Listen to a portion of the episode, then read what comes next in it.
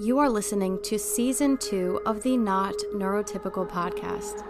I'm your host, Laura Stan, and season two is all about my continued late diagnosis journey, finding my voice, and figuring out what the heck to do now.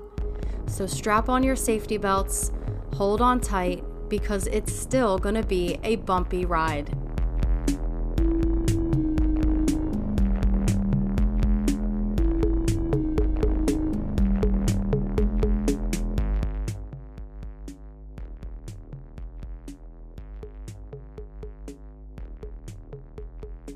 Hi, and welcome. Today we have Delaney Klein here with us, and she lives just outside of Seattle, and she is an employment consultant, and she supports people with cognitive and developmental disabilities.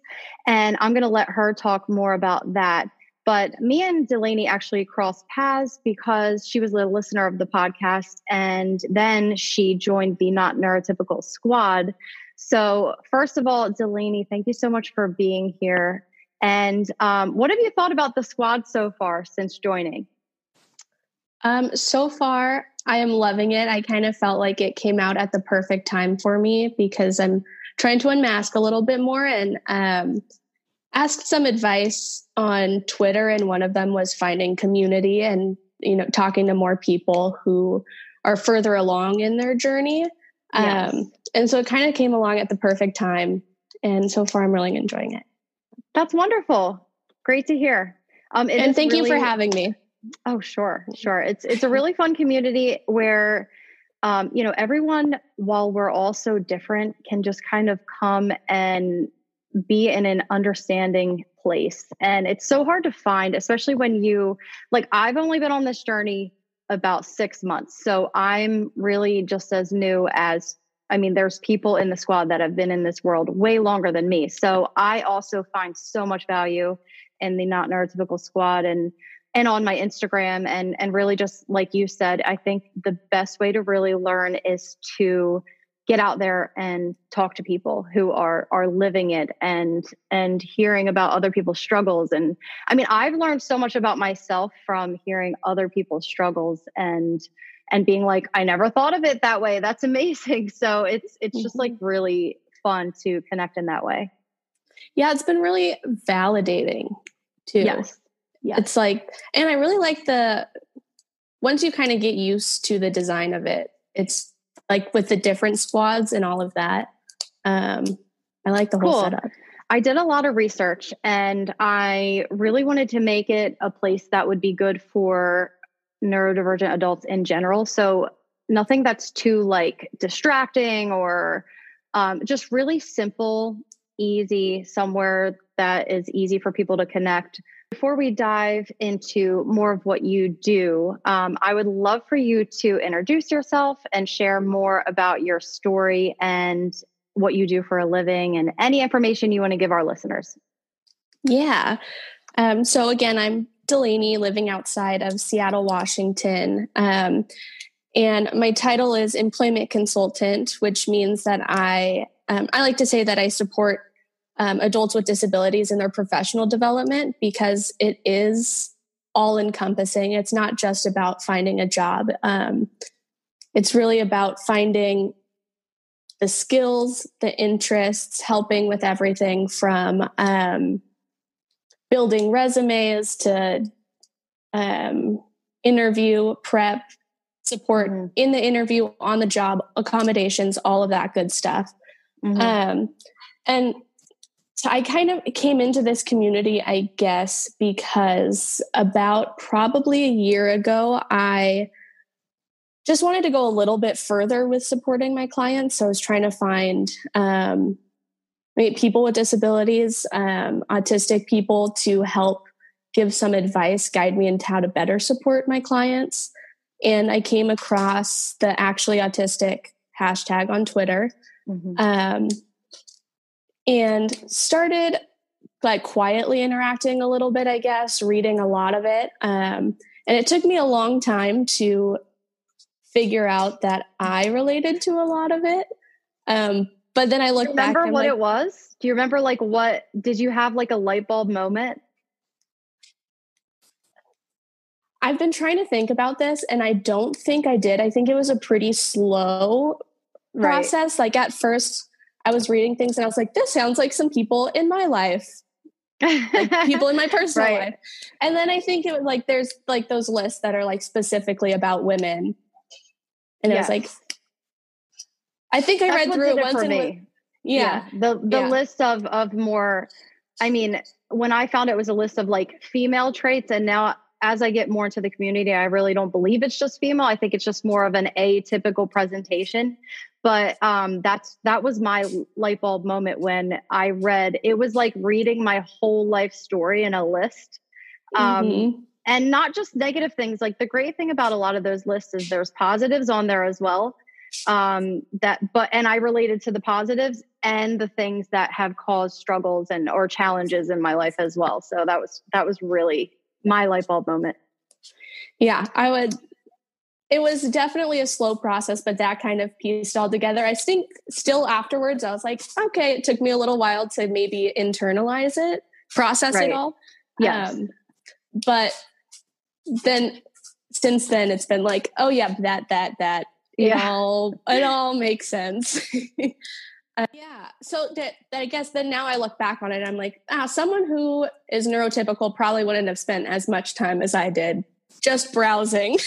I was thinking that when you when you started uh, on that direction, I'm thinking, yeah, you were you already had this like it was almost like your brain like craving the info for yourself. Mm-hmm. Yeah, I can deep dive, and it was literally like every day.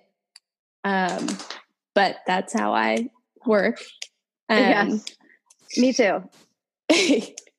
um, I guess I I really didn't get as much out of it for supporting my clients uh, than I did for myself, except just accepting and being. Um, I think I always had just this know how to interact with my clients. Mm-hmm. Um,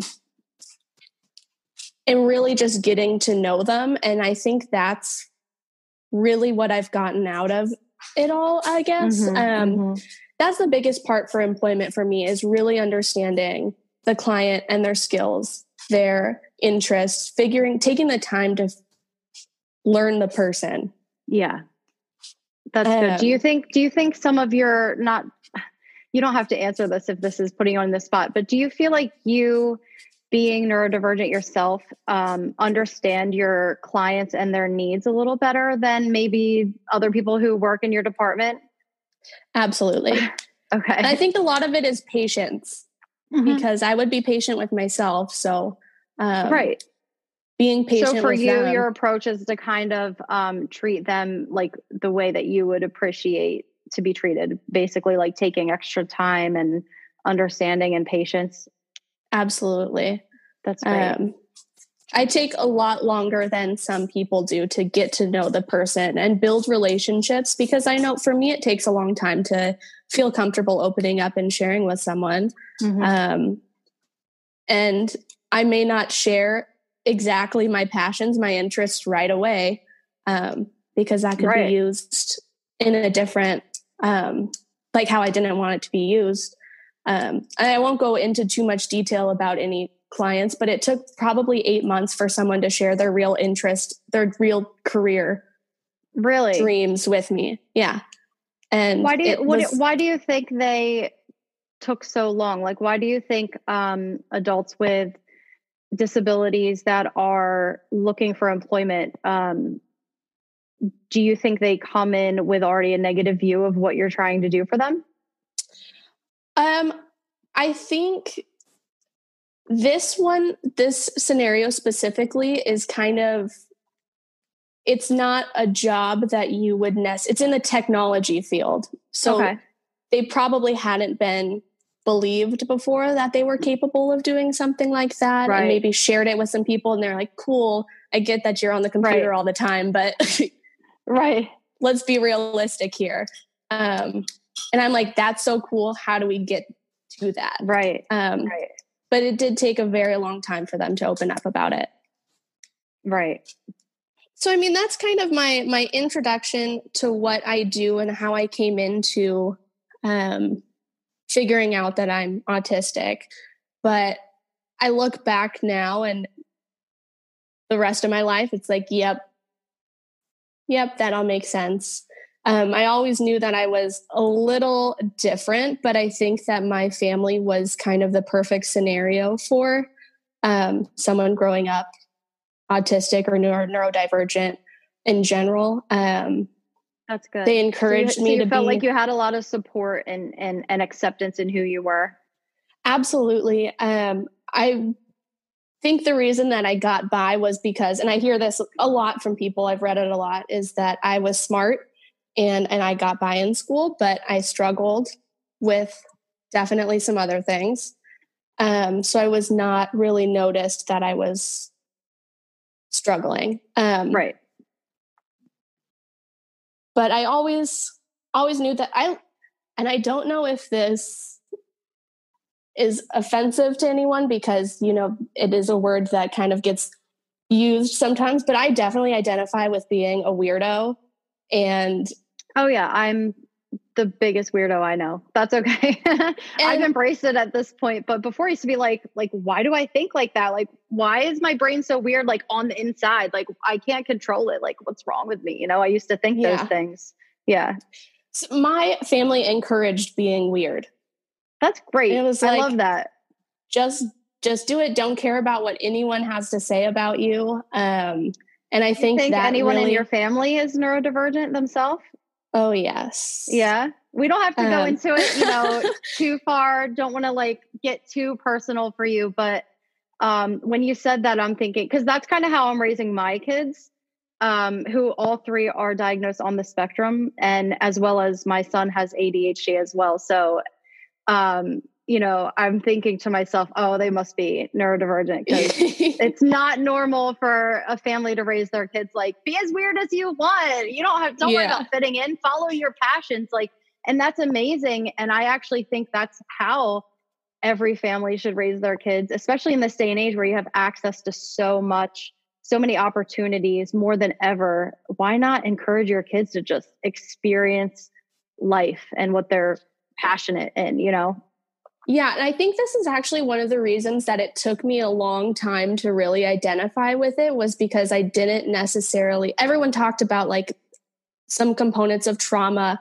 and bullying from Mhm. that and I didn't necessarily relate mm-hmm. to that. Um, and I've heard some discussions about like what does autism actually look like without the trauma component to it. Um, and definitely there were, I look back and I'm like, okay, I was bullied a little bit. I just didn't register it. And, or I just like didn't delayed, like care. you processed it 10 years later. Cause I, Oh, I yeah. have things like that where I was like, that was really horrible, but I didn't even know it at the time. Like I, Absolutely. yeah, I've had that where it like goes right over my head. Um, but then it's, I, I have found in those situations, it still does hurt later. Like you still feel like even if something happened to you, like even in early teens, like, like for me, I'm 35, so that's more than half my life ago.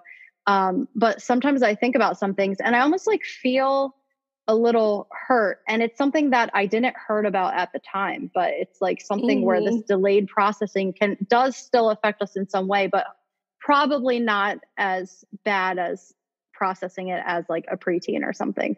Oh yeah. I'm glad Yeah. that my brain shielded me from that. it's protecting you.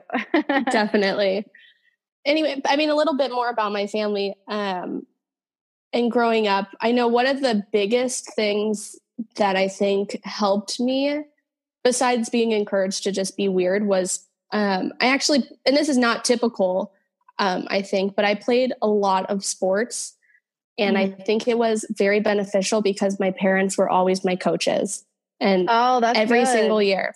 I always had that little, I had that social element, yeah. but I was always kind of, wouldn't necessarily have considered them friends, even though we played sports together for like you 10 years. safe. You were safe. Exactly. Yeah. Exactly. Mhm. That's really Um, great. And I know movement is so big on, Mhm. um, on helping with it. So yeah. Yeah. I was I did everything I could do. I was not typical with that. Like my son, for instance, he has never wanted to be involved in sports. Um, really, no group activities. Like he's very different. Me as a kid, it was like I was very sensory seeking. So I was out. I wanted to experience everything. Um, I loved how rough sports were. Like for me, that was like a way for me to like get whatever that like uh, sensory seeking was inside me. It like helped me get that out. Um, and sports helped me a lot. And also the structure of sports, you have to learn new things and there's rules and there's very specific rules. And I love that. And I also loved, um, I started ballet very young and I loved ballet. And it's funny because my parents actually put me in ballet because I was on my toes all the time as a girl. Um, and they thought at two, I'm running around on my toes, which is considered toe walking and is a trait of of being autistic and they were like, "Oh, look at the little ballerina!" You know? and um, I also loved classical music. My mom was very into um, classical music, and they were like, "Oh, we got to get her in ballet," and I loved it. But I think what I loved about ballet the most was the extreme structure, and it's a very strict environment, and I loved that because I knew what to expect. I knew what was expected of me. Um, ballet is also very black and white, where a teacher that is teaching you tells you exactly what they want from you. And it's not always nice, but I prefer that to like these social situations where I'm like, what am I supposed to do? Mm-hmm. Like, I'd rather almost people be mean than like not know what I'm supposed to do. Um, and, and also ballet and sports definitely helped me a lot with, you know, physical things and, and, and even like probably socially too, because, um, you know, with sports, there's a lot of teamwork involved, especially like I played field hockey, which is common around here. It's like kind of like soccer, but with sticks. And then um, basketball and softball, all very big like team sports that you really have to have your head in the game and work with other people. And that really, really helped. And, um, but it's funny, I just want to side note, I have talked about this on my page um, on Instagram, I think I made a meme or something, and it was kind of calling out to that while sports are really great for kids who want to play them, I think a lot of the time autistic kids are like their parents make them play sports and it's also mm-hmm. cannot be good because oh yeah. it's like if you don't want to play sports that's like hell hell like to play sport. Like me I loved it I enjoyed it I wanted I I enrolled myself whenever I could um, but my son, if I made him play sports, like it would literally be traumatizing for him. Like he has no desire. He doesn't want to know anything about them. He doesn't want to know the rules. like he doesn't like the environment because it can be tense. And he's he's more of an avoider, a sensory avoider, and he he gets stressed and doesn't feel like he can handle the environment. So um, I want to say that I, while I am pro sports for the autistic kids who want that, it's also not good to force your kids to play sports if they hate them, or maybe find a sport that they like more like archery or something fun that's more independent where they can still get some physical help yeah, definitely agreed. Anyway, I, I we're going to talk about sorry. sports all day. um, just one final thing about sports, and then we can go to employment. Sure, sure. But I look, I I kind of related to that. I look back, and while I did play team sports, which was super helpful, I always gravitated to the positions that were like pretty independent. Goalie. Like I played soccer and I played goalie. Definitely. I've heard that a lot. I I did soccer one year and I was goalie as well. Yep. and I've heard that from a couple different autistic people that they were goalie, which is really funny. It's the people Softball? that are like, I don't I don't mind being in the back and then yeah. I'll just, you know, dive when I need to and that's it. exactly. softball I played outfield, so I was away from the action. And I was second base for softball. I was very much in the action for that. And and if they ever made me be outfield, I would have been upset because I really I had to be like infield in the action. Yeah. Yeah. I was mad when they put me, they were like, you're too good to play outfield, play first base. I was like, but just let me be out there. just kind of moving the coach around. was probably like, what the heck is wrong with this kid? I'm telling her she's good and she needs to, you know, be in a really like good position and she doesn't want it. exactly. Exactly. I know. So funny. Um, I know earlier you had asked me, um, kind of wondering how I got into the field of yes. um like was that something you were seeking or was it just a job opening? Um so I graduated from college and I had um, d- did international studies and I really wanted to do immigration work, but um, oh.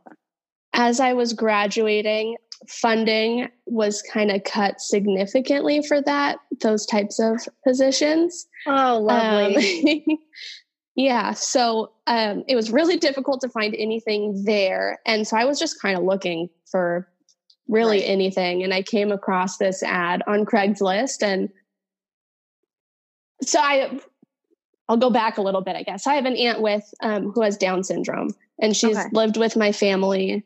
Um, she started living with my family when I was in ninth grade, um, after my grandparents passed away, and we weren't super close before that. But mm-hmm. as soon as she moved in, we are like BFFs. We, um, yeah, we did a lot together, and we just kind of I had like was just drawn to her. There was something about like our relationship that really um like went further than with her and my sisters. And so you guys um, got really, really close. Absolutely. And yeah, then I, I actually that. coached a soccer team for kids with disabilities. That's great. That's um, wonderful. How was yeah, that experience? did you did you enjoy it? Yeah, it was. I'm sure it, it comes with some, you know, learning curve and and all of that, right? Absolutely. It was really unstructured. there was just a lot of running around having fun, but the games were really cool because they would play against like um like a uh, like kids without disabilities.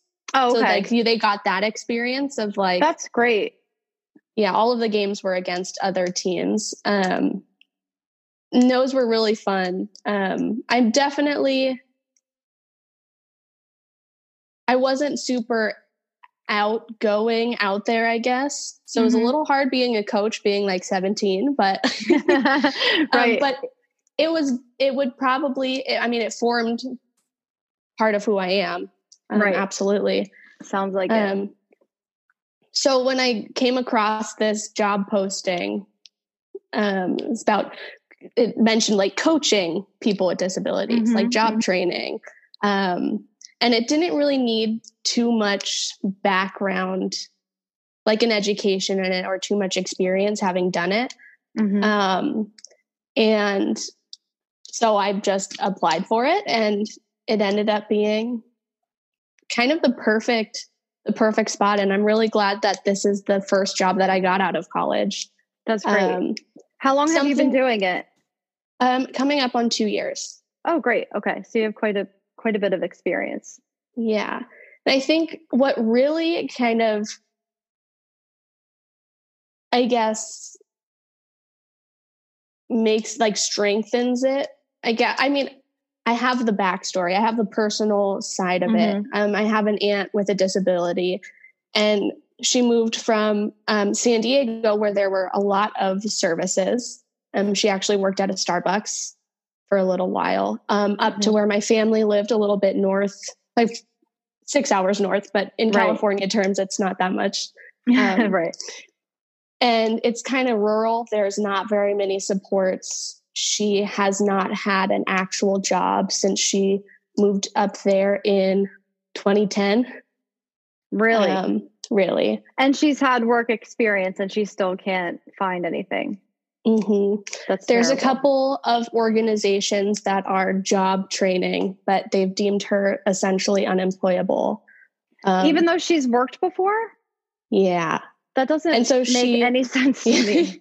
like they yeah. she probably has references and everything, right? I mean, yeah. I mean, okay. it's like 10 years ago, so they may be a little outdated now, but right, still, right. Yeah. Um, how so, did she take that? Like, did, is she did she love working, and is she like has this kind of saddened her, or? Um, a little bit. She she absolutely loved loved loved working, and especially having a job at like Starbucks. She mm-hmm. still is obsessed with Starbucks. Um, and so she's sweet. definitely she's definitely sad about it but i would not say it's hardened her she's still always telling me about these places she wants to work at and like has talked to them about jobs yeah um so she's not giving up And, that's good. Um, that's good. That's that's really good. And I I I suspect that your parents have a little bit of a hand in that, right? Like keeping her motivated for that, or is she just kind of that kind of person? like she's just not. I think quit? she's just that kind of person. Oh, that's yeah. so great. You know, um, one of my um, first jobs I ever had was at Wendy's, and I was 17 or so, like not not late, too late teens. It was one of my first, and I grew up in a very very, very ableist household. Um, and I was raised that, like, literally raised that people with disabilities, as especially physical disabilities, are weird and kind of like it's really horrible how I was raised. Um, and at Wendy's, there was a worker who had Down syndrome, and um like i remember at 17 you know knowing nothing about the world i was just like well what are they going to like what are they going to do? Like what can they mm-hmm. do it's terrible um, and i hate admitting this but I, I think it's good to share because um, you can grow out of ableism and um, and and ableism for anyone that isn't quite sure it's basically the idea that and treating people with disabilities like they are they have less worth than people who don't have disabilities basically and i was raised that way and um, her i'm not going to say her name but i'll call her b and b ended up being my favorite coworker I've ever had. Like she was funny, she would tell jokes, she like loved customers. Like and and she was basically like in charge on the weekends of from like 12 to 5 like making sure all the tables were clean and no one worked as good as her. Like she was so good at her job. She loved it. She would sing to the people coming in and like she was amazing and she was so happy and like it's not a teenager's dream to work at Wendy's. So like to have someone so positive and happy to work and proud to work and bring in this like hugely positive energy. Like she meant so much to me and i still like think about her all the time. I'm actually like tearing up talking about her because like i was such a like just like autistic teenager. I didn't know it at the time but um, i hated wendy's. I was like this is the worst job in the world. And you know if you've been to fast food you know like it's stressful it's loud it's um like probably like the worst job someone that who has like sensory sensitivities could work in because I really struggled there. Um, very overwhelming when you get long lines, like your manager's like yelling at you, and it's like I'm going as fast as I can. You know, very stressful. Um, and just like having someone there who was like, "I'm thankful to work here," and such a positive attitude meant so much to me. So like, she was just the coolest. Um, and you know, I've seen what people with you know down syndrome or, or physical disabilities can offer so much to us that we miss that we forget about you know i love to hear that story because that's exactly what i do all day remind people of Every that day. right that that yeah. they that people with disabilities have things to offer in all different types of positions. Mm-hmm. And there's something about like being given a chance and being believed yes. in that you can work that you will I mean just go above and beyond. That's like what they've been waiting for. she couldn't wait to go to work every weekend and she'd be like, Can't yeah. wait to see you next weekend. you know, like like it was amazing. Yeah. Oh, it's so sweet. Yeah. Um, and, and you know, you think about people that you know for for some people a lot of us were just like i don't want to work you know and mm-hmm. for other mm-hmm. people um, that maybe we don't interact with as much work they do want to work and it gives them you know comfort and and they and you know more interaction interaction that they don't always get and and they really appreciate that mm. so that's awesome. definitely definitely my aunt um because she she's at home most of the time because there's not even like the day program services, she's kind of exhausted through all of them in the area. Mm-hmm. So she's at home a lot. Um, oh. And so just like being out once a week for two hours at work would mean the world. Right. Right. And it's, you know, I just I wish more businesses would and and there are I I think that it's getting out there. There are businesses like there's in Philadelphia at least um, quite a few grocery stores have really stepped up and hired a lot of people with especially physical disabilities um, and and you know really opened up a space for them but i just wish more companies would make that a priority. Yeah, do you have a hand in that as well? Like does your does who you work for kind of also raise awareness about that or is it really just like job search and, and keeping a job and stuff like that so it's kind of like a two part job part of it is um, supporting the adults with disabilities in employment and then mm-hmm. um, the other half of it is actually going out and talking to businesses and um, creating awareness and helping them create inclusive job opportunities. So, a lot of the times we don't just find jobs on the internet or anything like that. Um, we actually are talking to the business and what we call carving positions. So, um, that's wonderful. Yeah. I think that's uh, what people that's what um, you know organizations need to be doing because I think it's pretty clear that businesses aren't going to carve these out on their own in a lot of cases. So that's great. Absolutely. Yeah, that's probably how we get like 90% of the jobs is actually working with the business to I mean you know, that's identify. not great, but it's great that you're yeah. doing that. I just wish you didn't yeah. have to do that, but it's it's great that you're, you know, um, you know, creating the change for the people that you serve. Like that's really great.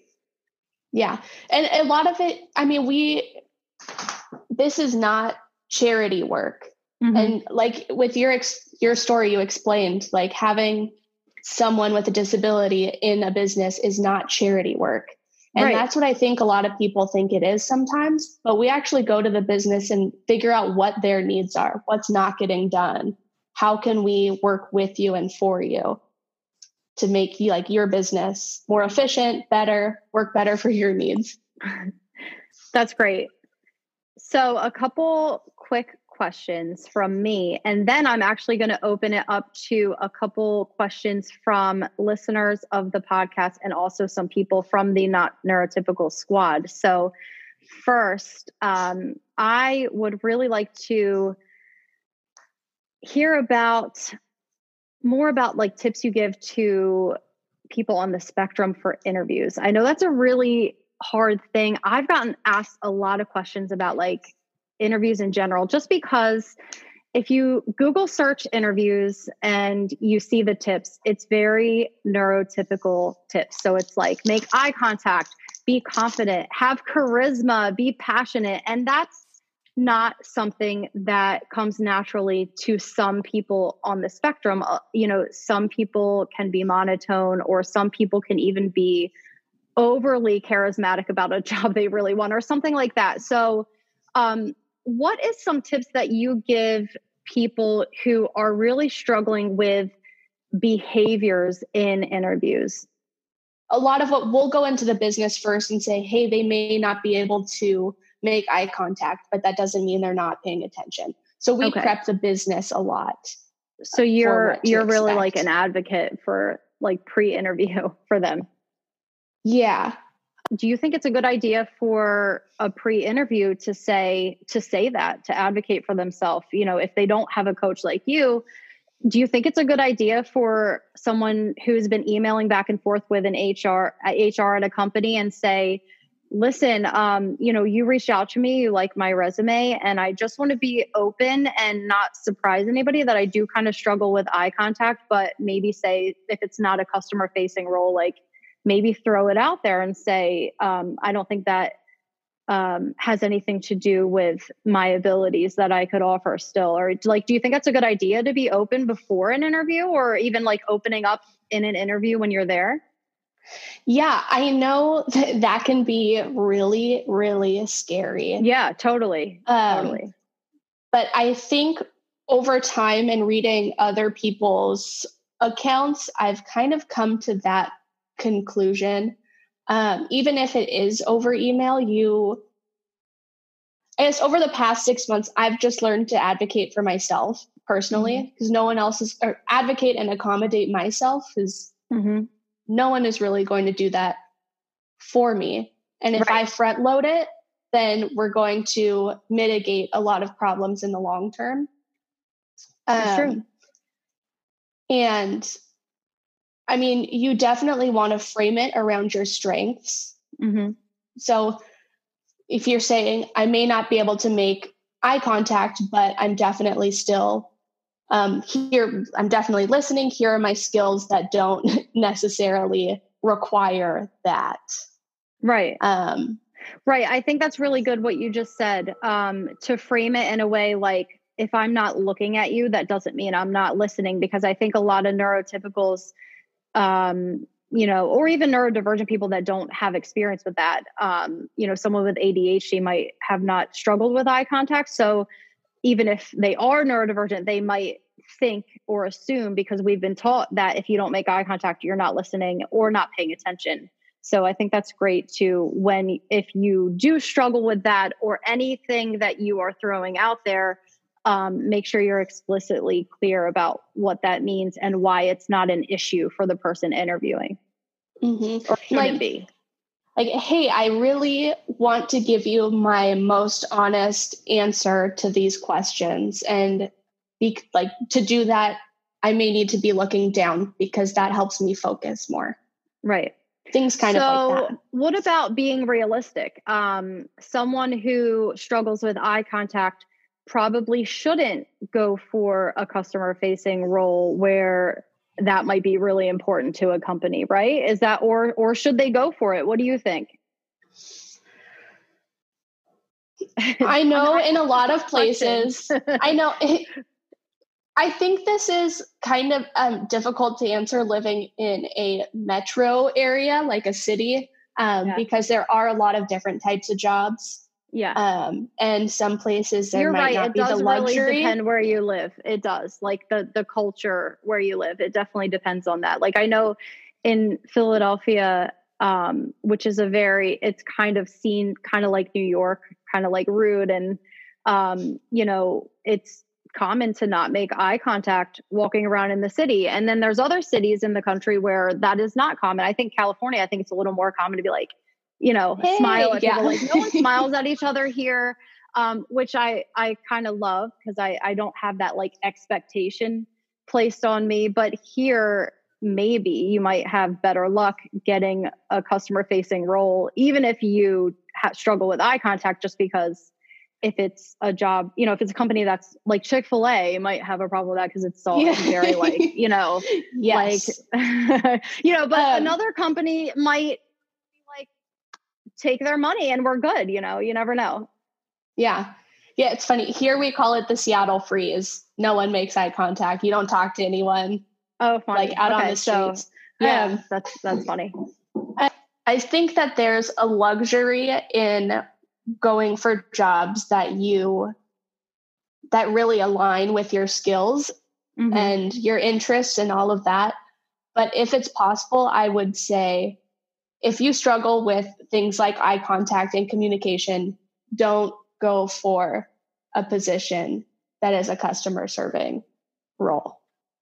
Because right. like depending or one that's going to be like, you know, stressful in those areas. Yes. Not, not necessarily that you shouldn't go for it all, but maybe one um, like you're not going to want to get like a part-time christmas position at target as a checkout person like you know where it's going to be really yes. stressful and high volume and like very demanding um you know just kind of like take those kind of things into account. But sometimes that's hard. And also i think about um my own struggles. So i just sharing of my own job struggles i have had no issue finding jobs, which is rare for people on the spectrum. But my issue has been keeping jobs. So what like the first like difficult situation. First of all, I didn't know I had social issues until I realized I was autistic. Um, I knew that I had struggles and I didn't really know why, um, which made work environments really, really tough. Um, and I, I find now, now, looking back, it's so easy to see it, but um, now I look back and I see that I didn't always know what was expected of me and that really stressed me out. And um you know I if I didn't understand something I would not pursue understanding it. I would just faked it just like I always did. So relatable. that's that's what I did as a kid. That's how I got through school which was barely. And um, I did not have supportive a supportive family, and and they weren't. They were just clueless. Like they weren't a family. Like they just had their own issues. Like my parents had their own issues. They weren't worried about anything. She's smart. She's going to be fine. It was like that kind of thing where they just weren't picking up on my challenges, my real challenges. And then it became like, you're smart. What's wrong with you? All of that. So once you get that shame relationship as a kid, um, you begin, that's when I started masking. I started faking it. Um, I didn't want to feel shame. So my way to cope with that was to fake it till I make it, which in some ways has giant, like hugely helped me as an adult because um, I think kids who grow up in a perfectly supportive atmosphere might have a little more trouble advocating for themselves later because they never had to. Their parents always did. So there's like pros and cons to growing up both ways, I think.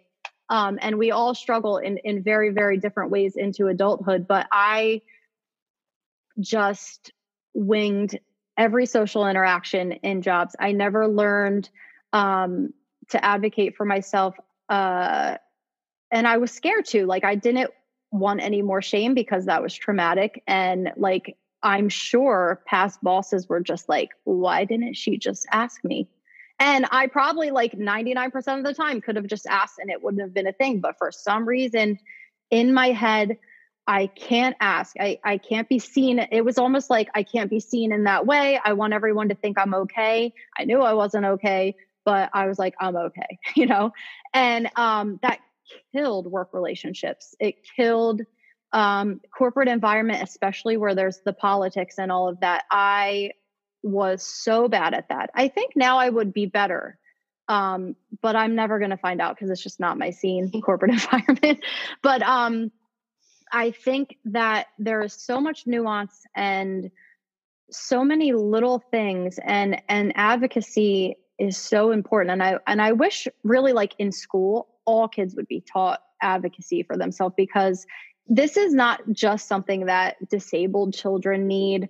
Um, I think everyone in general is kind of struggling as we transition into like technological life and interconnected life and i think we all all kids should be taught how to self advocate for their struggles or their needs or whatever that may be because let's face it like neurotypical kids at times are going to need accommodations into adulthood and, and things like that. Like you never know what's going on. And you think about just like anything like if you need a day off like it's it's just something that frustrates me that we have this talk only about disabled people as well because everyone needs these skills. Like and and for some reason sometimes we talk about this stuff like oh disabled people you know they really need it's it's so hard they really need to advocate. And it's like well advocating just comes a little more naturally to neurotypical people but they still have to like learn how to do it and and how to navigate and it's it's just you know it's something that you learn from experience too. It's challenging, but you have to learn. So, a couple of more things that we do for interview um, support, I guess, and I this may work in some cases, may not work in other cases. Um, but we create video resumes because it can oh, okay. be a lot of times difficult for the job candidate to verbally express their right, experience right. or what their skills are um, and being able to have like a minute or two minute video to show an employer to be like yeah i know that in an interview they may not present exactly like you were expecting um, right. but here's what they can actually do right um, building off of that um, we also do working interviews and those are super helpful where it's not necessarily we're sitting down face to face saying, So tell me about yourself. Right. Just practicing. And yeah, you know, do the job. I've had people reach out to me because like like I said earlier, I had no issue getting jobs and I actually um found interviews fun. I'm one of those like really weird people. And um but the thing is, well, for one, I wasn't, I'm not intimidated by interviews. but I also think that being a systemizer, as it's called, where you kind of within, um, if you're on the spectrum and you're a systemizer, you are someone who can see advanced pattern recognition and um, you know you enjoy uh, you know certain basically like finding the pattern. And that's me. And i found that that actually really helped me in interviews because one thing that employers love is if you for one i always have to be prepared because i don't it's hard to fully prepare for an interview but i like research the companies that i've been uh, interviewed for. And i would even like throw out some weird random fact which sounds like a bad thing to do but if someone like works at a company and they're like oh you've done your research you know like they're actually impressed by that which is isn't can be a natural autistic trait to like kind of like over research and get to into something and and I used to do that and they actually love that and other autistic traits um, that I would say actually helped me in interviews was I would through pattern recognition and I I wish I could like explain exactly how I do it. It just comes naturally to me.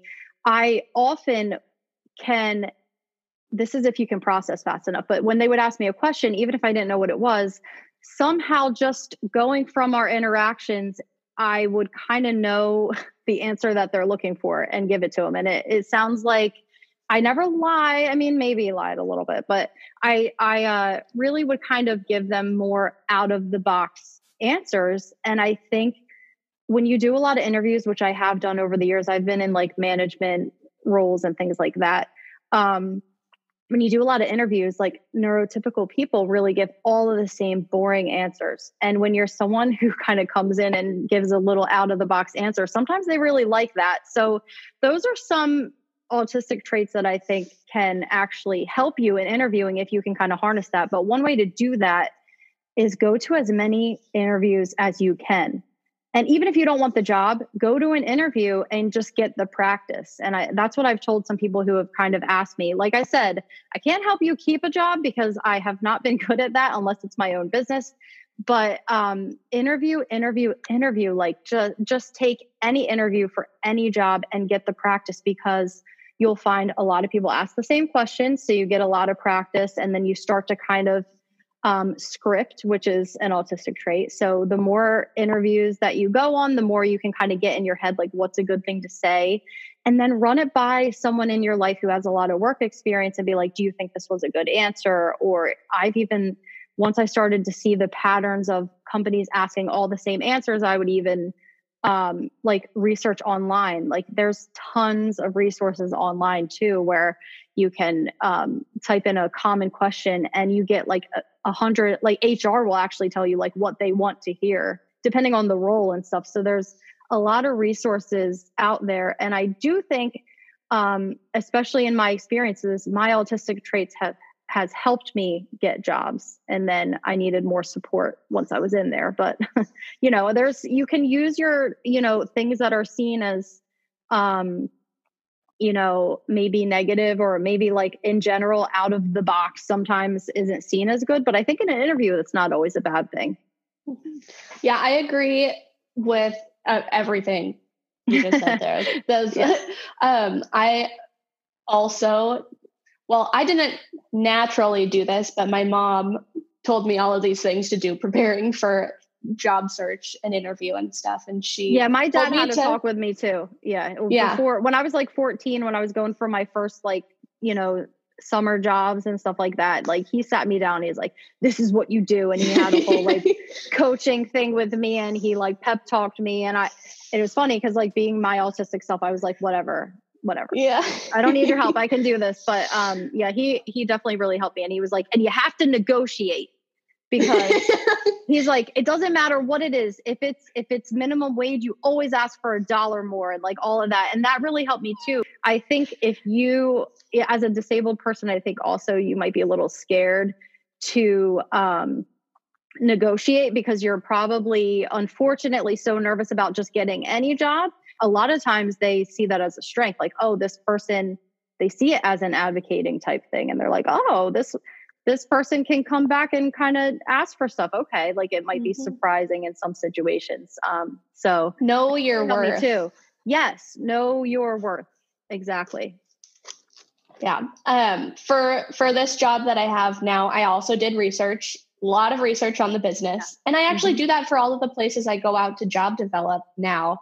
Always pick and choose. I'm like, hey, I noticed that you give your extra eyeglasses to the local school. I love how you give back to your community. Here's yes. supported employment. Um, yes. Different things like that. But with this job, um, I looked on the website. They had bios for all of the people that worked there, and they had, you know, some people had like a supported employment certificate. And I asked about that in the interview. It was like, oh, I noticed that you like several right. people had this. Is that something you recommend? And they were kind of like taken aback a little bit. Yeah. Because you took the time to really look into what they do and what right. some expectations of the you over prepared. yeah. Right. I know. My mom my mom probably meant just like just look over their mission statement, but I was like, I'll right. look over every single page. that's and that's how I was with a lot. Uh, not everything. I mean, sometimes it was just like, ugh, I just need a job. But like jobs that I really wanted, I really just like researched company history, looked at everything I could. And then getting like 15 years ago, you couldn't always find that much. Like that was before a little before like every single company, especially like smaller companies didn't really have websites then.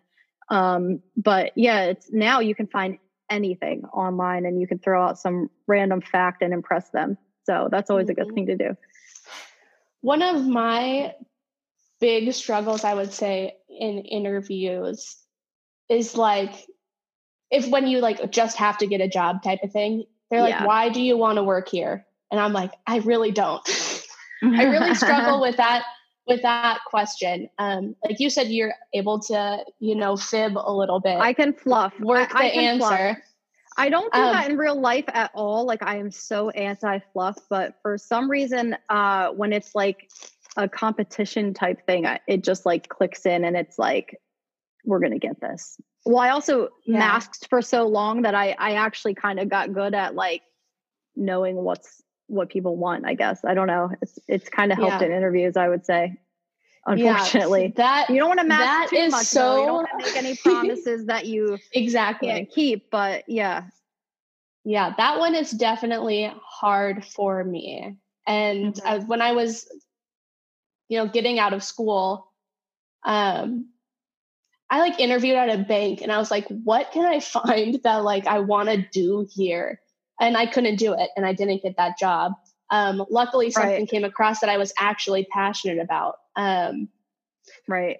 But I think that you can always, I mean, if I had, I didn't want to work at the bank, but if you like really take some time to dedicate to it, you can either find some piece of it that you can um, enjoy or contribute to, but also you can say, I have the perfect skill set for what this job is asking.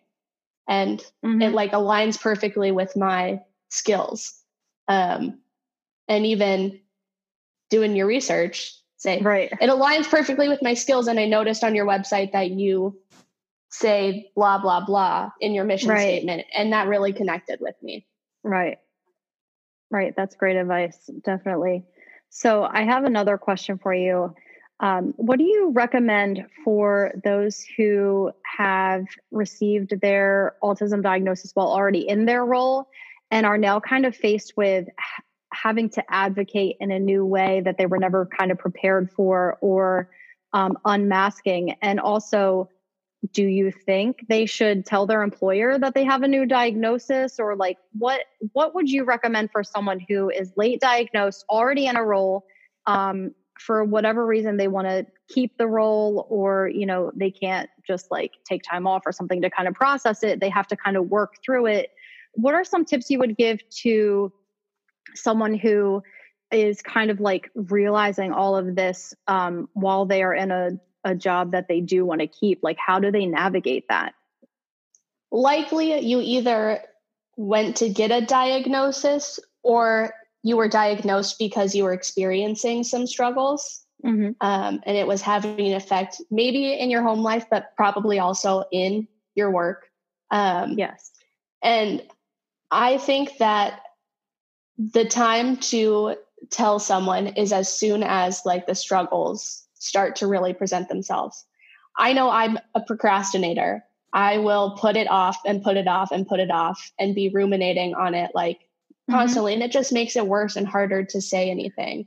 Definitely. And um, and I like like we talked about earlier for me it was like I didn't want to struggle because I look back now it's because I didn't want to receive shame or the feeling of shame by admitting a struggle um, because that was something that was happening in toddler years, like probably as early mm-hmm. as toddler years and into school. Um, so going into work environment, it was the same exact struggle that I always had, and I would just hide it, you know. And and you're mm-hmm. right, like that's good for for anyone. Um, you know, I think you experiencing should... trouble, you know, talk Sorry. to somebody, uh, talk to talk yeah. to a manager, or um, even ask a, a coworker that you trust, maybe like how to handle it if they've been there longer than you or something, you know, HR yeah. something. Yeah, I think you should take pride in advocating for yourself. And I know that's a super hard, super hard thing to do in an internal battle, really. Yeah. Um, but it means that you're taking care of yourself. Definitely. Um, and, and giving yourself a future, right? Like where's where's the future and if you really break it down, if you're struggling in a job that you actually like, and you want to keep the job. And you are just kind of drowning and people can kind of sense it but it's not enough to get you fired. But where is your future? Like where's it going to end? It's it's not going to end good if you're just like slowly drowning. The anxiety is going to slowly build. Um, if you can kind of like do that big picture thing like we don't always do that. Like sometimes we're just like in that moment and that's all we can think about.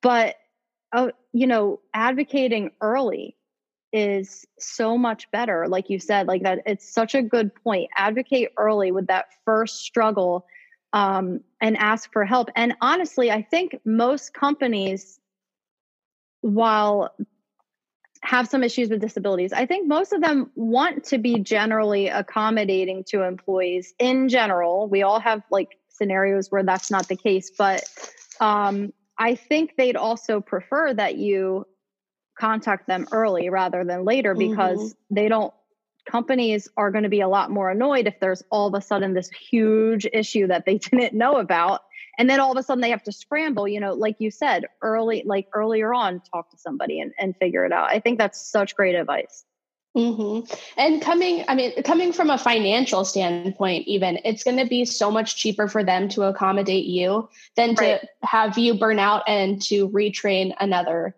employee. Right. Um, and so if you open up to them, they may be more willing to, you know, work with you there. I agree. Um, that is um, something that I really needed to work on. Um, you know and but it's something i never thought about. Like a lot of our struggles are just things that we didn't really process correctly right? Like we um i i knew i was struggling but in my head it's like i can do this job. So i guess in my head it was almost like if i admit i'm struggling they're going to think that i can't do my job. But i don't think that's the reality in most situations. They know you can do your job because you're already doing it. You know yeah. it's just like a matter of some sort of accommodation that and let's face it if you don't ask for something you're never going to get it mm-hmm. you know and i do think if you are going to i mean you can either talk to you, your manager if you think they're going to be supportive but if you don't necessarily get that vibe you can right. definitely go straight to hr but in either case i think that you should have a plan before not just bringing it to their attention and saying I have a diagnosis now. They're going to say, what does that mean for you? Right. Like, what do you, if you already have a plan, like, hey, I'm going to need this, this, and this, but it's going to help me be this, this, and this for you. Right. And and um, and learn the laws, learn disability laws, um, learn what that diagnosis, like you said, have a plan, learn what the diagnosis means for you, but also learn the laws for what the company is required to give you if you if you ask for it because companies are only about money and you know accommodating accommodating disabilities uh, there's a lot of laws around it but there are loopholes there are you know financial things where there's pushback and and sometimes unfortunately you have to prove things so if you're someone who gets overwhelmed and stressed easy. Like you said, that plan is so important to know, just be prepared for what you're asking for. And also, if you ask for something and they're like, well, what do you want? And you're like, I don't know. That doesn't help you either, right? So you have exactly. to have that plan in place. You can't just be like, I want accommodations. What can you offer me? That's not how it works, right? You know, they you might to, not have any experience in it. So. Right, exactly. Like they most likely you have to advocate, but also kind of educate what what you need. And it's really hard because we don't always know that. But as long as you can verbalize it in some way and communicate your needs and and what you think might help you um, within mm-hmm. the Americans with Disability Act, you know, they they definitely have to comply with quite a few things on there. Yeah, and I'd say over eh, in the long term, keep that open and clear communication with right. your manager, your supervisor, which Do we struggle with, right? If needed, yeah, yeah, yeah. It's, it's set it hard. Um, for me, I've kind of found it's a little bit easier. Not just like you you say, oh, I gotta make sure I check in with my manager every once in a while. But I'm like, all right, every Friday, I'm gonna give them a little just a two sentence how I did this week type of thing. If it's on your schedule, right. like built into your routine, built into your schedule, it can make it a little bit easier. Yeah, that's that's a great idea. I like that. Yeah. So I wanted to kind of go into some listener questions. Um. So Freddie in the not neurotypical squad asked, how do you suggest requesting added support in the workplace directly with a supervisor or manager? So what would you recommend to somebody who is um, asking for an accommodation? Like, how should they go about it? What should they ask? I really do think a lot of it comes down to how you frame things. Mm-hmm. Um, and not necessarily framing it with what you struggle with, but what it is going to allow you to do if you have that accommodation. Right. Um, and a company, that's what they want to hear, right? They want to hear that it's going to make you be more productive in a certain area. Exactly. Or, yeah, yeah, yeah. That's great advice. Um, like headphones. If if your company doesn't necessarily allow things like that, instead of saying, I can't focus, I can't get my work done because it's so loud in here. That might not necessarily be the best like how the business is going to um, they're not going to respond the best way to that but if you say right. um because they're going to say you, everyone else is fine in here right? That's exactly going to say. Yeah. Exactly. But if you're like um by providing me or by by allowing me to wear my headphones or providing me you know a separate workspace i'll be able to get this much more done for you. I'll be able to be more productive. I'll be able right. to get my work done. Um, things right. like that. I love that framing it in in how it's gonna um, you know unfortunately we have to. We don't live in a world where all of our struggles make sense. So but i i so agree. Framing it in a positive way for the company and say if um right not even saying your struggle is just say like listen you know like the loudness is even just like affecting me. And um if you provide this i'll be able i i'm confident you can even say like i'm confident i would be able to do um, this much get this much more done or or be a lot more effective in this area or you know give specific examples. Yeah that's great. And then like let's check in in a week to see what how my productivity right. has gone Right. So so be flexible, which is something that we aren't always. Yeah. right. Like yeah. So and then offer offer that. Yeah. Let's check back in in a week or two and and see if it if it is improving and and that way you kind of seem like you're appreciative of the accommodation and the help as well. Absolutely. Yeah. That's really really great advice. Uh, next question we have Megan from Portland. She asked she works at a prestigious public garden as a gardener, and it's a very blue collar job at an intensely white collar institution, she says. Um, she struggles day to day with feelings like employees are frequently mistreated in the workplace, and often it feels like nobody else sees it. So basically, when she's spoken up about um, mistreatment in the workplace, she's been completely disregarded. Um, and when she speaks to the uh, people in power or you know managers people of authority she's actually been scolded or flat out told that she's wrong when she's sharing about her experience. Um, so now she's kind of in this position where she's wondering um, you know all is this all negatively on me? Like what's going on? You know she feels like she's experiencing almost like gaslighting in the workplace, which is very common for um, people with disabilities to feel when they share their struggle. Um, and the and obviously the managers aren't getting it because they're just completely disregarding her. So, what advice would you have as far as communication when we're already in this sticky situation?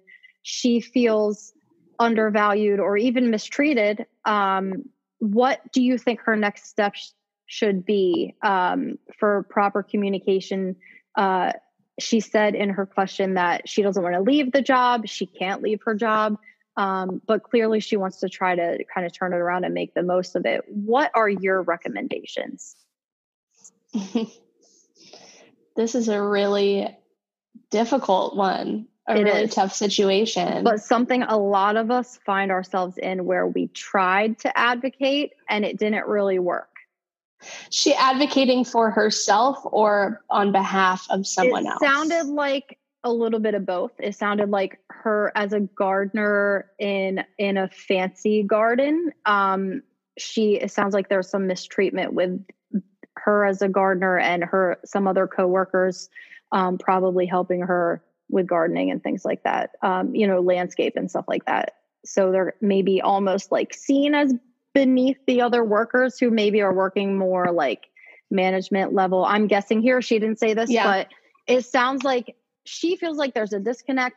It makes her uncomfortable. nobody likes being mistreated, so that's yeah. understandable. It sounds like she's tried to advocate by um, bringing light to the situation and has been met with, um, you know, almost hostility. It sounds like so. Uh, what do you think are like healthy next steps to kind of turn it around since it's not a situation where she can just quit and she doesn't want to? Yeah. Yeah. Um i think ideally in a situation like this you want to find someone to be on your team. Right. Maybe there's another gardener or um, just someone to be maybe it's not necessarily actively or vocally on your side but that mm-hmm. you can relate to, vent to a little bit at work so you don't feel so alone at work. Right. Find an um, ally. Absolutely. I think that it could also be helpful to document it in some way. I know a lot of people are better, more clear in writing than mm-hmm. um, than verbally, and it might be coming across not how you wanted it to when you're speaking to management.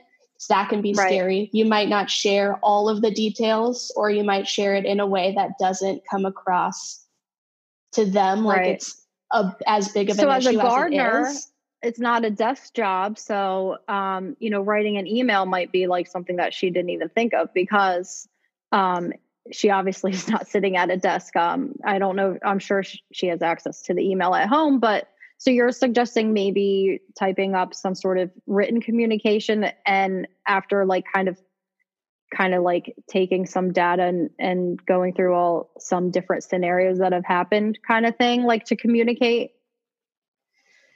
yeah yeah i know it's a tough one I want to answer, but I don't know the answer.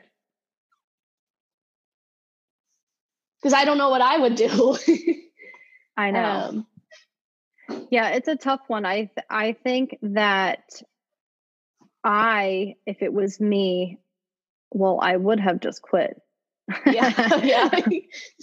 Probably, which is not the yeah. right thing to do. And that's not a good self advocate but um, I I think what I would tell, like if it was my kid, I would probably tell them because I give way better advice to my kids than anybody else. But if it was my kid coming to me and be like, "Oh, I'm a gardener," and like they see us as like beneath them, and it's so frustrating, I would probably suggest um, looking in company handbooks, if they have a handbook, and seeing if there's like ethics that are supposed to be um, kept up. A lot of companies don't have that, but but some do. So maybe doing some research and seeing if there's um, some sort of ethical guidelines that the company practices, um, and kind of having that on your side. Not saying to act on that yet, but just do that research. Um, if there is an HR, I would say um, document you know many different situations hopefully you found an ally by now like she said um, and kind of put everything together and then you have to package it and give it to somebody so it's like do all your research figure out the, the hard thing is that so much of this that we're discussing is gray area so it's not people like explicitly breaking laws or breaking rules, but it's creating a hostile work environment. And that's so hard for me to navigate or, or, you know, a lot of us. And it's like, what do we do? So my advice is research, you know, figure out what's not acceptable in the workplace and then try to talk to somebody about it. I don't know. It's so hard. Yeah. How do you improve a hostile work situation? Yeah. I know. Lay low Choose for a your battle. to gather all of that yeah. and then present mm-hmm. it all. Um, yeah, yeah. And, Choose and, your battles and, and, take pride in your work in what you and I like what are you, contributing. Yeah, and I and I like what you said about you know if if verbal conversations have gone wrong, then try written communication from there. I like that a lot. So. Yeah. Sorry, sorry, Megan. I wish that that answer was a little better, but um, it's it's it's a tough one but i i think that you can navigate that if you maybe the biggest thing i would say is like have patience because it's hard to turn that environment around but i know it can be done. It's just a matter of being very uh careful. Um okay moving on. I have another question for you. Ricardo from portugal asks he is a biologist with a PhD, and he would like to hear strategies for how to deal with being too honest in interviews. It seems like he has a hard time selling himself. He put selling in quotes, and he does not embellish on his CV or resume, and quite like neurotypicals do. So he kind of needs help with more like interview answers and being a little too honest. So he has all this academic background and still struggles with what to say in an interview, which is what we find um, that you know people with disabilities it has nothing to do with intelligence sometimes it's it's other issues and he has a phd and he still needs help with where do i draw the line right what do i mm-hmm. say like what what do i say when they ask me you know well what do you want from this job well you might just want I just want to come in and do my work and not talk to anybody and go home. You know, but you can't say that in an interview, right? So how do you navigate that um, social interaction of interviewing and having to fluff? Yeah, um, it is something that I struggle with as well. Um, I think some big advice is going through like all of the typical interview questions mm-hmm. and coming up with like a script and a story for each one. Yes. Um like and what do you want what do you want from this role? Where do you see yourself in 10 years? Let's talk about like all those questions that they ask. Every company Oh my god. Them, where do you see yourself in 5 to 10 years? Um you know what what's uh what are you looking for out of working for this company or like what are all those like millions of questions um you know how have you navigated a difficult situation in a past job and all of that you know like these are things that i've probably been asked in like every single interview i've ever had which has probably been like over a hundred like yeah. I'm, I'm pretty good at this um, and i'm a good fluffer so but like you said one major way that i navigated it is i have scripted a lot and um, and I've worked on it. Like the more interviews I've had, I, I would just like throw a fluff out there. And I'm like, that's good. I'm going to use that every time. Um, and as you practice, like you have to practice fluff, like practice. Um, Ricardo, if you have family members that can uh, go back and forth with you and practice those common questions and and you practice your fluff and and fluff is really just like making you look perfect for the job that's what an interview is um like he said like neurotypicals kind of have an easier job and with it and that's because it's a lot of nuance and it doesn't mean you're lying if you're exaggerating a little bit that's not a lie i mean i know sometimes we it's hard for us to like do a bold faced lie, but it's not a bold faced lie to kind of make yourself um, seem like perfect for the job. Because if you think you are, it's not a lie to embellish a little bit. Right? Yeah. I think also sometimes it's hard for us to be, we're a little more critical on ourselves yes. than other people may be. So Definitely. run your cover letter and your resume past other people, and they will probably have other things mm-hmm. to add to it. And with those mm-hmm. questions where you're fluffing, if you run it past someone, they can probably think of a story or a time that you mm-hmm. related to it completely. And we just yeah. didn't think about it, or we thought, oh, well, that was only halfway of what they wanted, but that works. Right. Right. Yeah, definitely. And and where do you draw the line? I would say go as far to the line of lying as as ethically possible. Why not? Why not make yourself look like like the best person ever for the job? I mean, as long as you're not completely lying. I'm not telling people to lie, but um other people in the interviews are going to be fluffing. That's what everyone does in an interview. So it, it is okay to practice some fluff, make yourself you know, over exaggerate your strengths, or that doesn't mean to take weaknesses and make them strengths, that's lying. But to over exaggerate the strengths or the things that you would bring to the company or the inner, you know, your your position, that is not lying. That's just an interview. That's that's how it works. That's the reality of an interview. And they know you're doing it. They know everyone does. Anyone who does that that's like an employer who is giving the interview, they know that you're going to come in and exaggerate. Like that is like everyday common sense of of interviewing. So you're not really doing anything wrong, even if it feels like it. Man, I still struggle with that one so much. I don't know why. Um, I, I really didn't. I, I almost found it fun. I could like go into this like dream world of like, you know. Maybe I need to like think of it as a game a little That's bit. what I do. Um yeah. It's all, I almost think of it almost like acting, um, where or yeah, deep masking, I guess. I guess I just had a lot of practice growing up, but um yeah, like almost like and that doesn't mean like after you get the job, like I never felt even with my fluffing, I never felt like I had to like continue that. Like you still get to know everybody and and it's not like you're setting up I mean as long as you don't lie a bunch, but if you're just fluffing, everyone still has to get to know you, and um, it's not awkward or weird because they didn't really know you yet, obviously.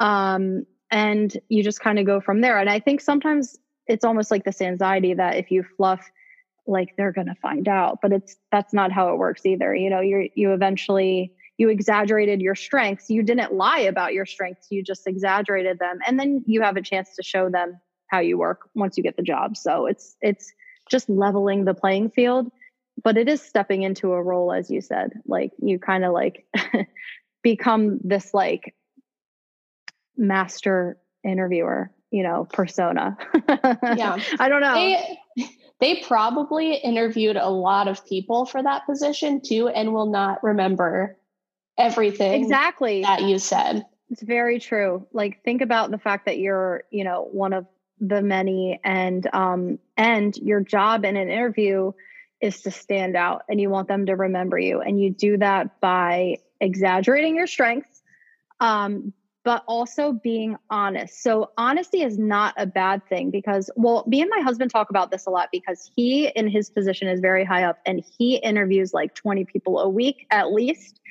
um in in his role right now and we talk about all the crazy interviews because I find it so fascinating. Um, and he doesn't disclose like who the people are, but he'll kind of tell me like scenarios and funny things people have said. And I find it so fascinating. But the people who get the job are often honest about their weaknesses. Um, when you go in and they ask you, what's your greatest strength and what's your greatest weakness? You get that a lot. Um, they know if you go in and you say, like, oh, I don't have any weaknesses. Um, you know, I can't think of a weakness, but here are my strengths. like, that is such BS. And they're going to assume that you're not honest, right? Because everyone has weaknesses. So that's another thing. Like, it's okay to be honest. Um, maybe that's your your cue to say, I have sensory sensitivities um you know i i've noticed the desks in here are all kind of like together and that might really bother me or you know a loud environment um so you know that might be seen as as a weakness for the position but if i'm able that's where you can start advocating like if i if there's any way i could wear like noise canceling headphones it would not be a problem at all you know just like something uh not that i see that as a weakness but i'm like that's a chance to kind of throw out you know, pre advocacy almost. And then you look like someone who's going to be really honest with them and good character and all of that. That's so interesting. Like using your support, what support you need as your weakness. And then you have a solution for them. Right, which which is unfortunate. It's not like you don't want to see that kind of stuff as a weakness, but to a bit and i don't like i don't see sensory sensitivities as a weakness but in a business setting it can be considered a negative um, especially for you so why not spin it as hey you're probably they're probably looking for you know in general um, the perfect person for the position because that's their job. Um, but they also often want someone who's going to be honest and um, you know unlike me come to them with their struggles or whatever. So if you kind of use that in a way to kind of throw it out there um, but like you said earlier spin it in a positive way and mention how um, what they might see as a weakness can easily be helped with this and that it's not going to be you know a long-term issue. Even though you don't know that you're fluffing um, you know that's still something that you might have to work out. Um, you know throw it out there. Why not like a pre-advocacy type move? And then you're being honest because if you say you don't have any weaknesses like there's it doesn't look good. Yeah definitely.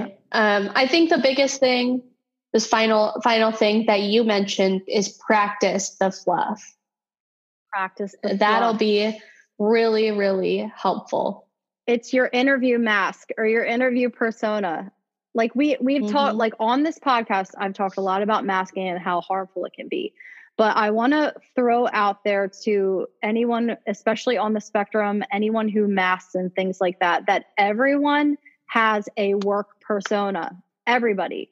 Um, the difference is that to a neurotypical, it's a persona that is improving their life and giving them they're not they're not neglecting themselves they're just fluffing they're accentuating who they are their strengths or whatever to um, get the job or um, you know look professional. It's like a professional persona.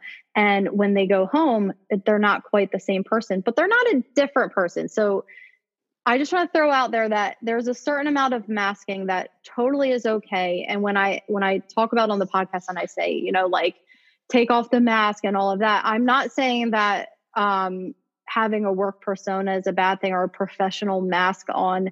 The difference is in my past like i use myself as an example of of where i masked my struggles um, because i wanted to look professional. But in that case instead of just like accentuating and fluffing i was ignoring struggles denying my needs and then creating a horrible work environment for myself. And it was honestly all me. A lot of the times sure there was jerks i worked for and things like that but most of the time it was me not accepting myself and what I needed and what accommodations I needed or things I didn't get or all of that. Um, and that's the harmful mask, but it's not harmful to fluff your strength and all of that and have a work persona as long as you are not ignoring your needs or you know work self-care almost like type of thing where um, you know, ignoring your struggles and just like, oh no, I'm not going to deal with this right now. I'm not going to advocate for myself. Fluff it up. Yeah. yeah. So a little bit of a side note I have about um, taking them or the masking work persona at work is um, and you might have a different opinion on this being in like a corporate environment but not trying to fit into the work culture too quickly um, because then that's your work persona you're trying to really yeah really be what they want a different but you're not necessarily being true like you said to right. who you are as much as you can right. um i maybe i had a little bit um i was able to kind of sit back a little bit and kind of like watch from the sidelines figure everything out figure everyone out before i started yeah. sharing more pieces of me at work um and that really really helped um, I think staying true to who I was, but also not going full force trying to fit into work straight away. I think it's okay to not have friends right away at work. You oh, don't oh, yeah. have to try to like be you're not missing out if you're not going out to every social event and going it's out It's not always like TV. talk with everyone. right. Yeah. Right. It took a long time for me to find a friend at work.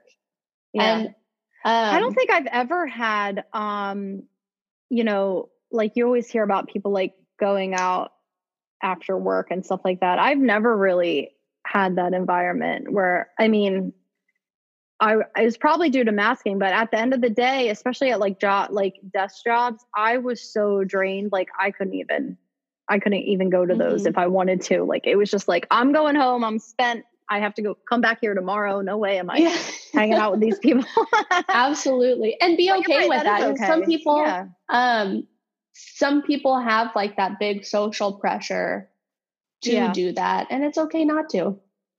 Right. Don't put yourself in in that box that of expectations of what you think cuz normally even if you get there eventually and you enjoy it later, you don't have to burn yourself out so, Megan from Canada has a question for you. And what is the best way to communicate the accessibility needs that seem very perplexing or confusing to, let's say, a neurotypical manager, like body language, wording? So, this is kind of like the same thing that we discussed in the interview, like things that might be seen as negatives in interviews. But once you're actually in the role, um, basically how do you navigate like customer service standards that you may struggle with um, to your manager like how like maybe you got written up for something that's hard for you um, or you know part of your diagnosis that you struggle with or, or something you know how, how do you kind of advocate for yourself in that situation um, you can have some resources to share with your manager supervisor um, because if it is complex, perplexing, they may, and you're the first person telling them this, they might not mm-hmm. understand that it is a wide, wider issue, and there are other people that do struggle with it or relate to it. Um, mm-hmm. And if it's not, first, I would say be be completely honest. If you're written up for something, don't try to like just say, "Oh, I was bad." Um, Right. Like you're right. That's the time to speak up and say, I'm autistic and this is something that um, you know, is different than the general population. And uh, you know, then you have to advocate for yourself. And I don't it depends on what you want the outcome to be. But yeah, like you have to be honest of why we're in this situation, right? Instead, if you just avoid mm-hmm. it, then it's um, even more confusing the next time. Then they're going to be like, "You were fine with that. You know what's what's going on now?" Yeah, yeah. Or it's just being quick to say, "Okay, I'll fix on it. I'll fix it. I'll work it. I'll work on it." And that was me. Um, that was my math. Yeah. They would give me the paper, and I would sign it, and say, "I'm going to do better." Mm-hmm. You know, that's how. And that that did me no favors, did it at all? Yeah, it hurt me. Yeah. Yeah, be honest with yourself and be honest with your employer. And if you need extra resources, feel free to bring them in. If you're yeah. not explaining it in the way that you want to or is coming across to them correctly, um, right. or as you want it to, bring in extra stories, extra articles, resources right. that um, someone else has explained it and how they mm-hmm. worked through it.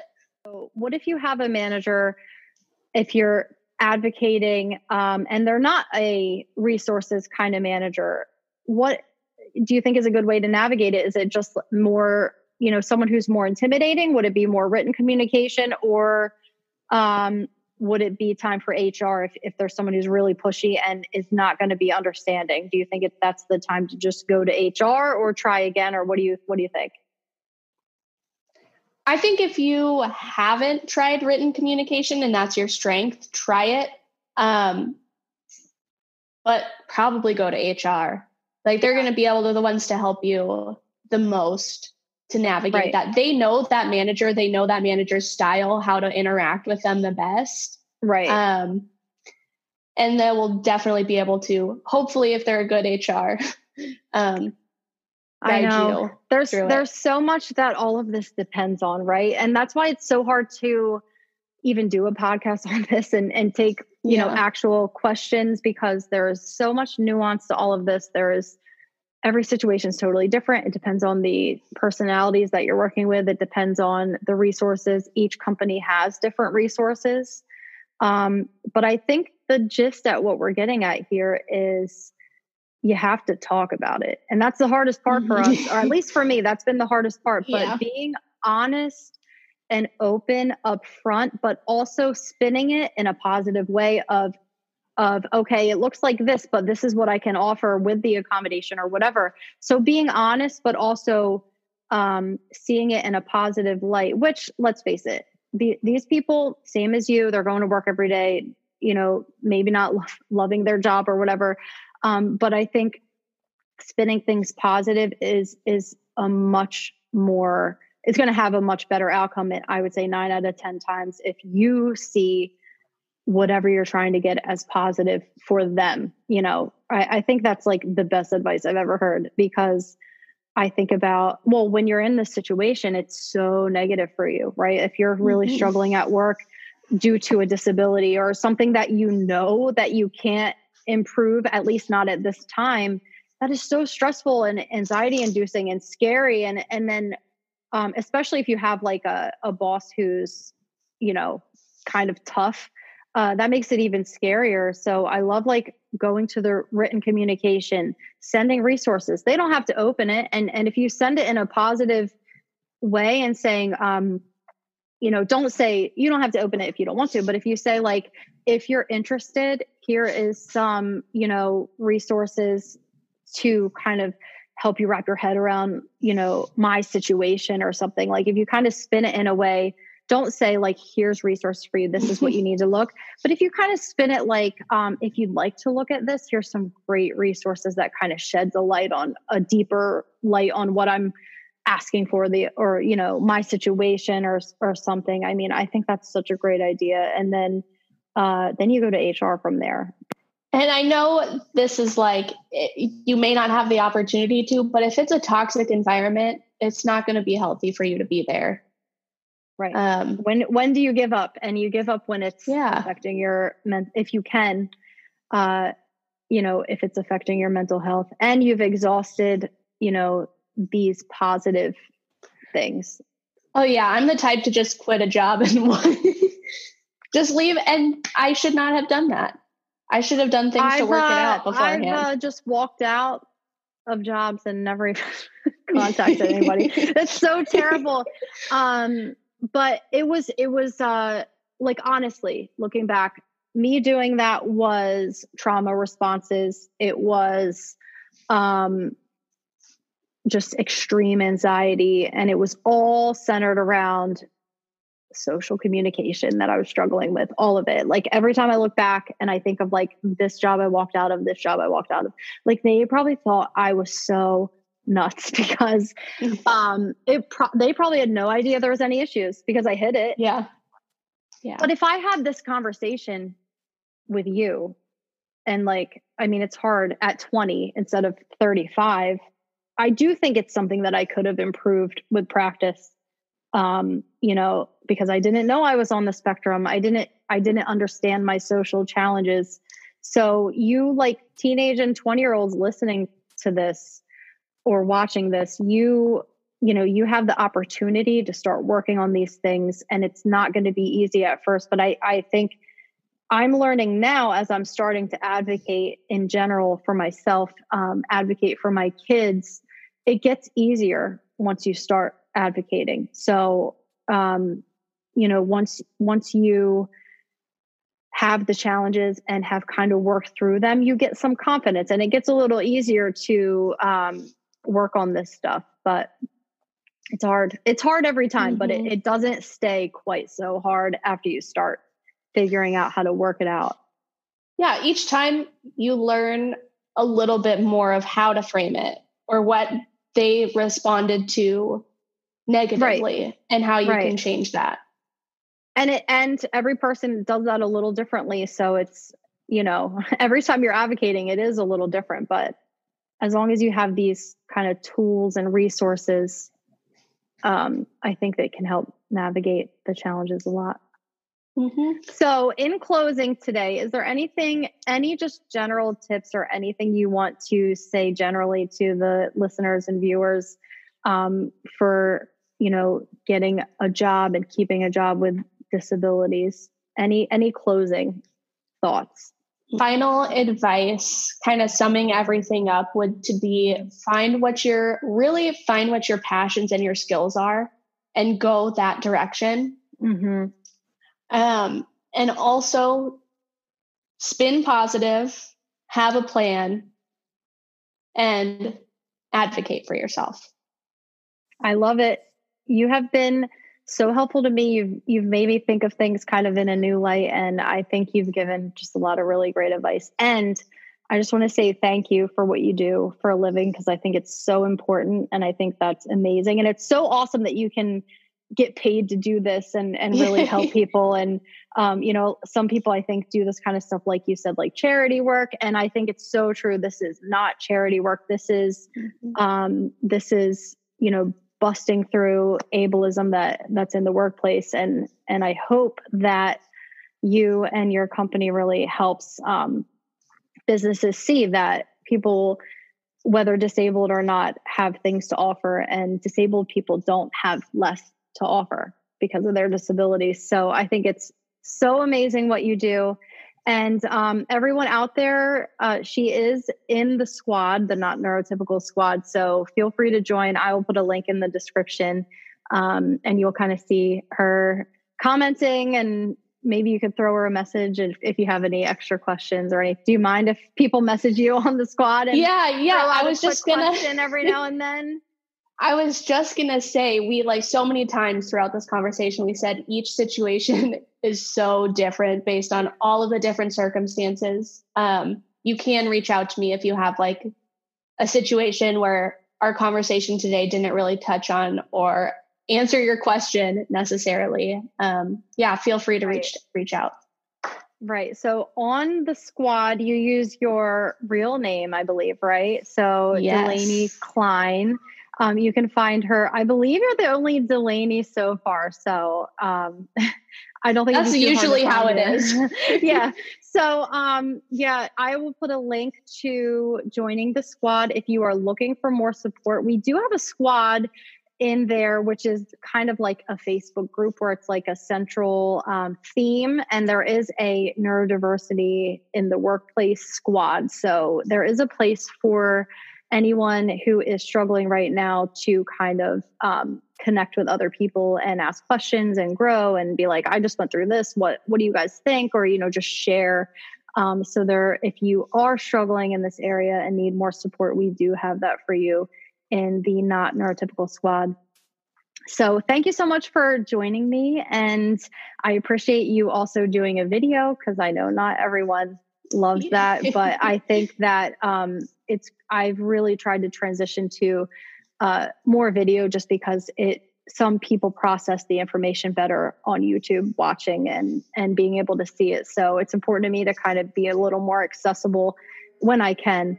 So um, thank you, thank you, thank you, and uh, maybe we can have you back as we get more fun questions. Uh, okay, part two or something like that. We'll see. All right, yeah, thank you good. for being